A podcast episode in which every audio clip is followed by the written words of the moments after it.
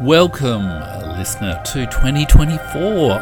May it be a peaceful and happy year for you. And welcome to the Burning Archives Summer of Civilizations. I am Jeff Rich. This is the Burning Archive podcast where I help you see the world clearly with some quality world history. And there are all sorts of reasons in 2024 to want to explore all of world history's civilizations. So, welcome everyone to the second in my series of the Summer of Civilizations. This series in which we're exploring the whole world history of civilizations across the whole world through the unique guide provided by Felipe Fernandez Armesto's Civilizations, uh, a great book from uh, 20 years ago that I spoke with him about on the podcast last year.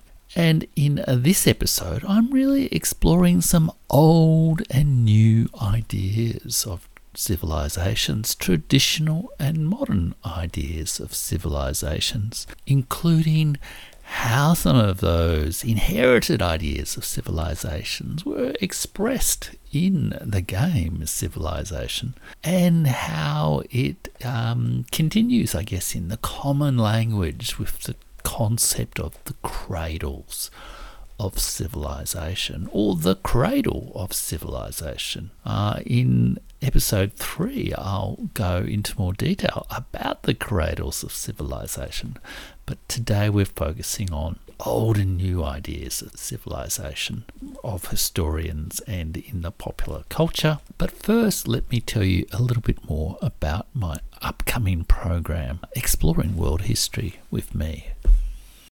You may also be wanting to explore the history of real civilizations and the diverse history, and perhaps even compare how the presentation of civilizations in the game relates to their real, real history. So I'm reaching back to some earlier podcasts I did in 2022 that uh, look at the history of civilizations. One of the problems with looking at the history of civilizations is so much has been written about them. But fortunately, I knew of a guide in the form of one great book, one great history book, written by the historian Felipe Fernandez Armesto, who I had the pleasure and the privilege to interview uh, late last year on the podcast one book, Civilizations, that can offer you a creative, accessible, imaginative, and in many ways quite delightful,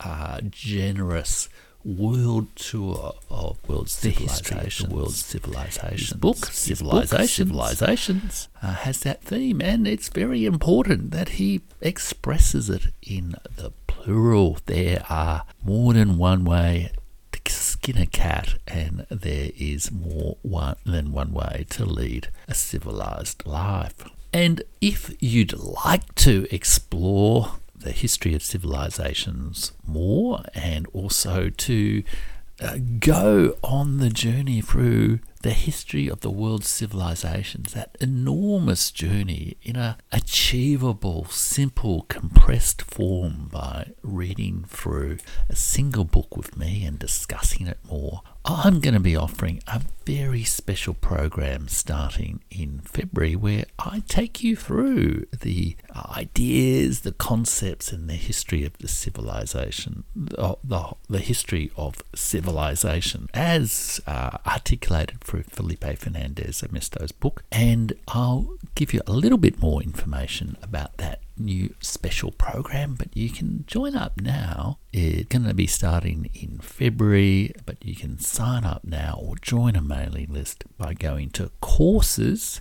C O U R S E S dot Jeff Rich Writer, all one word, J E F F R I C H W R I T E R dot com.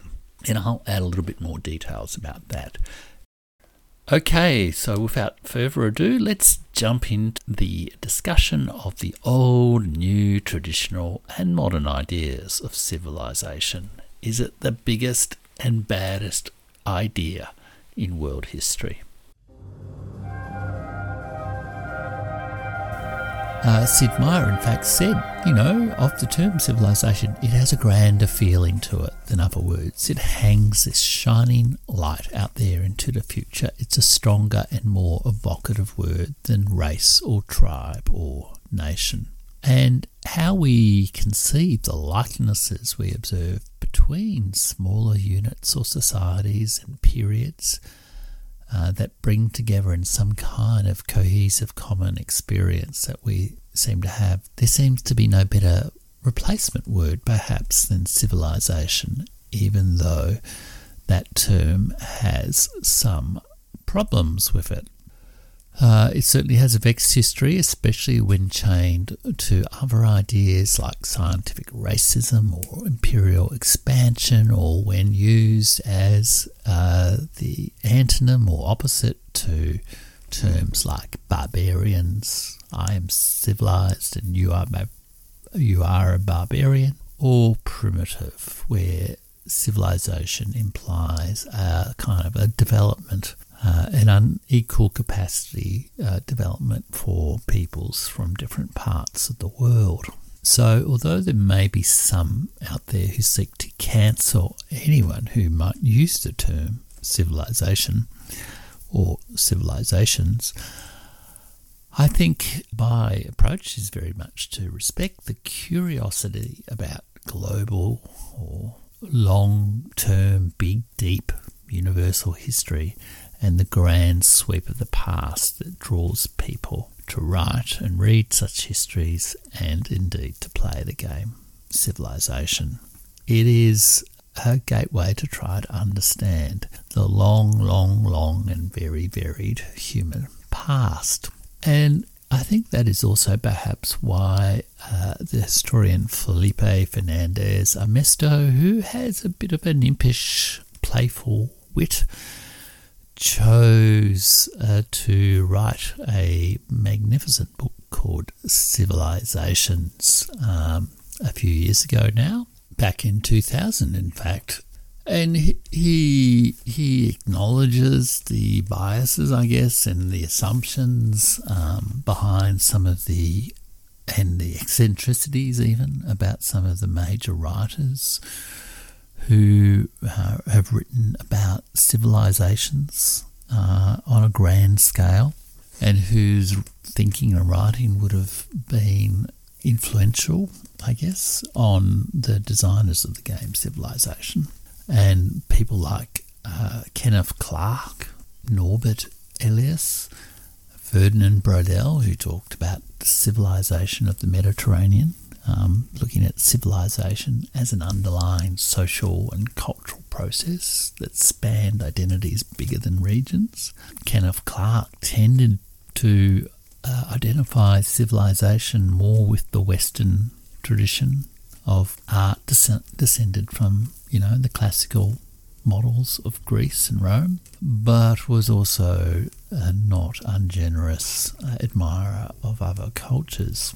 And then there's Arnold Toynbee, who wrote a 12 volume A Study of History between 1934 and 1961 that categorized 23 civilizations ranging from the ancient, like the Minoan or the Sumeric, through to more contemporary civilizations such as Western, uh, that very, very uh, vexed term, Western civilization, which haunts us again today as we talk about the West versus Russia, Islamic, Hindu, and so on.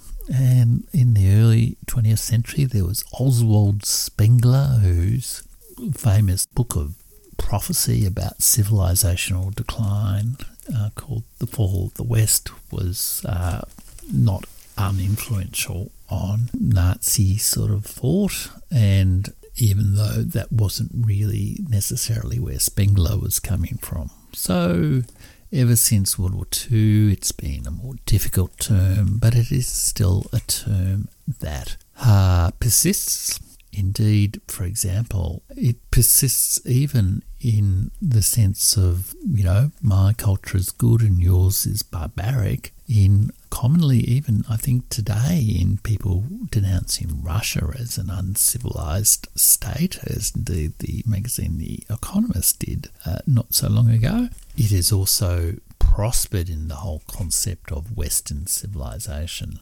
uh, that uh, was particularly promoted, I guess, by American scholars during the Cold War and has persisted to some degree since, even though it is uh, a very complicated concept, let's say.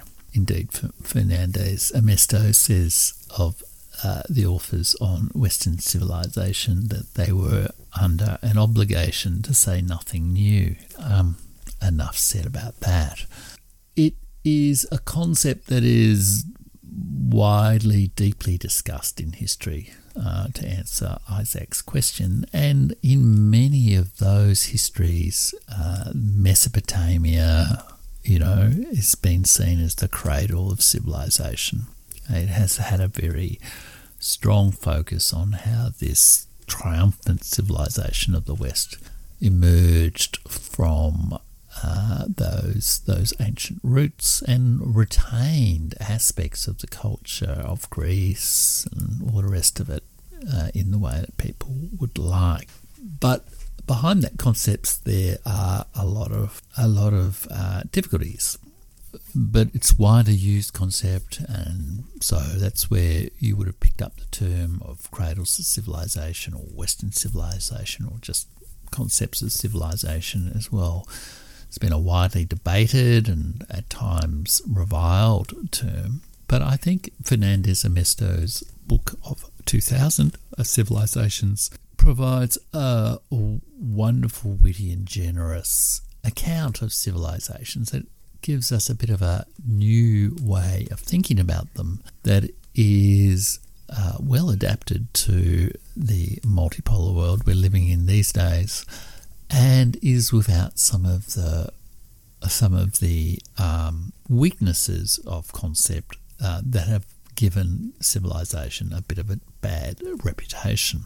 And I think are four big points that uh, Fernandez Armesto makes in the opening essay of his book, Civilizations, that are worth uh, focusing on before we talk a little bit more about the cradles of civilization. So they are that civilization is a process, civilization is not progress. Civilization accomplishes something but need not be valued over uh, other civilizations. And civilization is very much a process of adapting the environment. So let's just briefly talk about each of those key points so we've got a really good handle on the concept of the of civilizations. So first of all, civilizations is a process. Now behind the concept of Western civilization or or you know uh, I guess you know uh, whatever dominant civilization you might want to talk about, there is a bit of a concept there that it is a an achieved state. It's it's something that is uh, an identity, and that it's a society. Um, perhaps it's the nature of a society. It's a it's a cohesive, meaningful whole, and uh, Fernandez Armesto really says that people have really struggled to find a uh, coherent way to define the meaning of and the boundaries of such a defined state of a civilization. You know, what marks off Western civilization from Russian civilization or Middle Eastern civilization or Greek civilization or whatever uh, term you want to use. What distinguishes, you know, European civilization from Christian civilization. And because some of those boundaries and the, are so murky, the term has had a lot of difficulty with implementation. Perhaps most fa- well, famously in recent times, uh, in a book by Samuel Huntington, The Clash of Civilizations, where he talks about effectively Chinese, Orthodox or Russian, and Western civilizations clashing, uh, Islamic civilizations clashing. But his boundaries of those civilizations are quite odd indeed and don't really uh, recognize the diversities of society and end up being a little bit of a fudge of, you know, current military alliances within the world.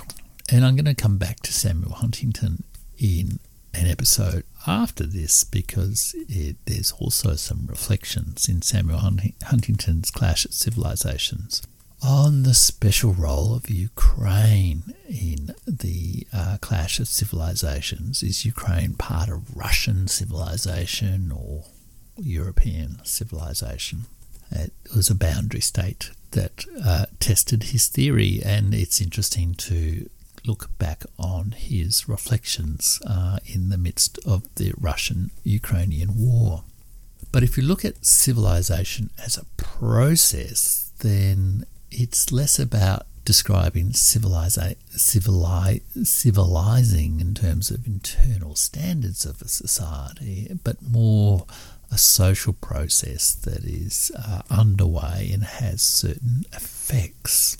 It also tends to mean you don't look at uh, civilizations as indivisible identities, big blocks um, that you can sort of uh, manipulate around the world and uh, define uh, clearly when we have much more fragmented and complex societies. Importantly, too, Fernandez Armesto says civilization is not progress. Now, this um, is particularly pernicious, uh, Fernandez Armesto says, when, say, in some sociobiology sociobiological accounts of societies, there's a uh, uh, an argument put that I guess with the evolution of society, their brain evolves too, and therefore uh, certain people are made superior uh, over other people by culture or by culture biology interactions, um, and have a, I guess, a implied right of domination. But even in more generous thinkers like Toynbee, civilization is always is associated with a sense of progress and that the civilization is the ultimate accomplishment of human endeavor and human ability. It's usually treated as a bit of a growth away from more primitive societies and tends to follow a familiar sequence, which I guess is embedded in the game.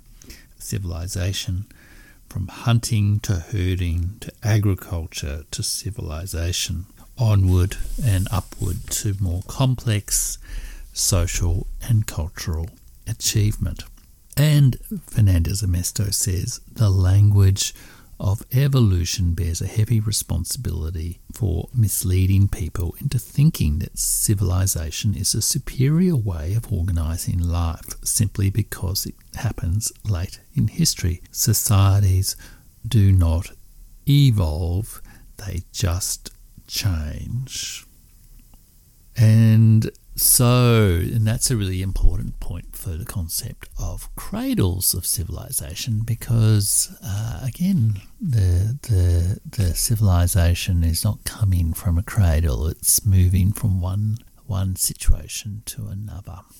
Nevertheless, there is certainly a sense in which civilizations accomplish something. If societies do not evolve, they just change, there are still uh, there's still significant achievement, I guess, in that. And that can be liked, and some of that achievement is also incredibly destructive. But Fernandez Armesto says there's really no checklist for being included in the distinct kind of society known as civilization, and this is where many people have fallen into a bit of a trap. The checklist approach might say that civilizations are distinguished by having cities or writing or recognizably great art or agriculture or state systems, big imperial, uh, big government systems, or they might have a certain level of economic achievement, material or population success or technological achievement. Again, perhaps a an idea that's still around sometimes when people might say that Russia is an uncivilized place or or uh, you know the country is an uncivilized you know the rural rural part of the world is less civilized than us urban slickers but there are no admission criteria to the ranks of the civilized. It is an open club available to many communities that have sought to adapt their environment. And so Fernandez Armesto produces a vastly more diverse and interesting list of civilizations and bends the concept of civilization to his own ends, to the concept of civilizations. And what is Fernandez Armesto's concept of civilizations? Well, he says the common element in many, many different civilizations uh, is their programs for the systematic refashioning of their societies and their environments. For him, the story of civilization is not a story of growth or climbing up a technological ladder it is a story of encounters with nature and with other cultures encountering other ecological niches along the way. He proposes to treat civilization as a relationship between humans and nature, and he gives four reasons for doing so. First of all, it's a change of perspective uh, and offers fresh comparisons and understanding. Secondly, he says environments are real and objective and much more firmly uh, firm and, and definable than nebulous categories such as stages of development or, or, or levels of complexity of the society. Thirdly, he says to treat civilization as a way of adapting the environment or a process of adapting the environment common to many, many, many cultures, uh, even if expressed differently in many, many cultures, is uh, consistent with the uh, early use of the term in 18th, 17th, and 18th century Europe, in which uh, in which uh, people were trying to think how does the urban European or the uh, apparently sophisticated European and the noble savage of America, those words, of course, in, in quotation marks, how can they think about their encounters and their encounters with very different natural worlds? Uh, indeed, he even says that Toynbee, the great student of civilizations who wrote those that 12 volume A Study in History, actually also defined civilization as a process in his early work in which human individuals are moulded less by the environment and more by their own actions.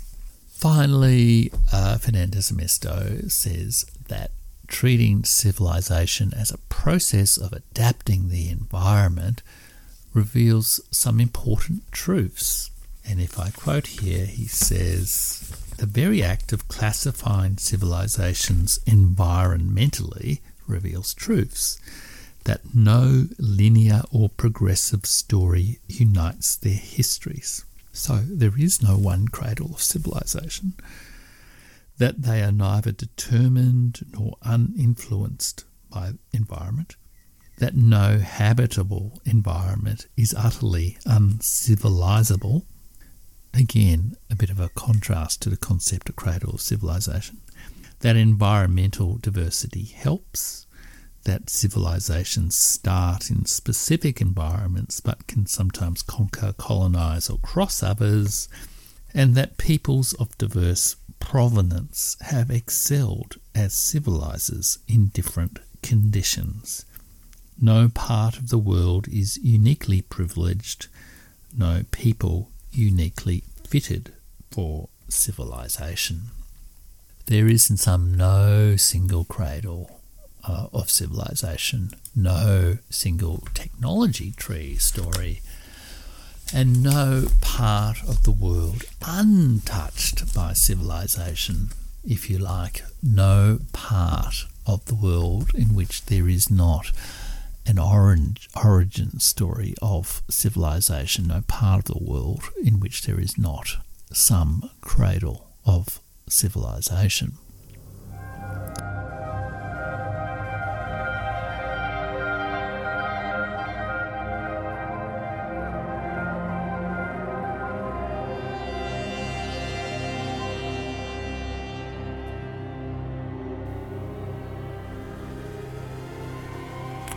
So, I hope you found that an interesting introduction to the discussion about this big idea in world history of civilizations. It's one of those words that's perhaps done a bit of harm over the years, but also has served a purpose and it's perhaps hard to do entirely without. But and I will, in later episodes, also go into a little bit more depth about specifically how Felipe Fernandez Armesto uh, explores this idea of civilization as an adaptation of the environment. But uh, in the next episode, I'll be looking specifically at answering the question what is the cradle of civilization? Or perhaps even better, what are the cradles of civilization? If you'd like to explore these ideas further, why don't you have a think about joining me on my sort of World History Explorers membership program? As I said at the start of the show, I'm also setting up a special program. You could call it a course, you could call it a discussion club, a history reading club. Uh, I'm starting off with uh, a guide to the history of civilizations by reading just one book, Felipe Fernandez Armesto. So, if you'd like to do that, you can uh, sign up to either a mailing list or even purchase early access to the program now uh, by going to courses, that's C O U R S E S dot Jeff Rich Writer, J E F F R I C H W R I T E R dot com. And you'll get all the information there. I'd love to uh, see you. Uh, uh, the the program uh, I'm intending will have uh, a mix of learning materials, but it will focus on simplifying a way into the best quality world history for people who are curious, whether you're curious about geopolitics or you're curious about traveling the world or you're just curious about connecting the dots between all the things uh, that you've learnt about the incredibly amazing, diverse world that we live in and how it's changing, then this will be a great program for you. And I think it will help take you through to a deeper insight to help see the world more clearly, more compassionately, and I think more creatively, uh, with the benefit of some really quality world history, and I think have a bit of fun and a bit of a laugh and a bit of companionship along the way because reading some of those long history books can be a bit of a task and it's a lot easier if you're not doing it all by yourself. So do check that out courses.jeffrichwriter.com and I'm really looking forward to you joining me on the journey. And next week, we will be exploring on the podcast the idea of the cradles of civilization. Can you guess where they are? I hope you can join me there and then, and I hope you can join me on the course program. Until then, this is Jeff Rich signing out from the Burning Archive.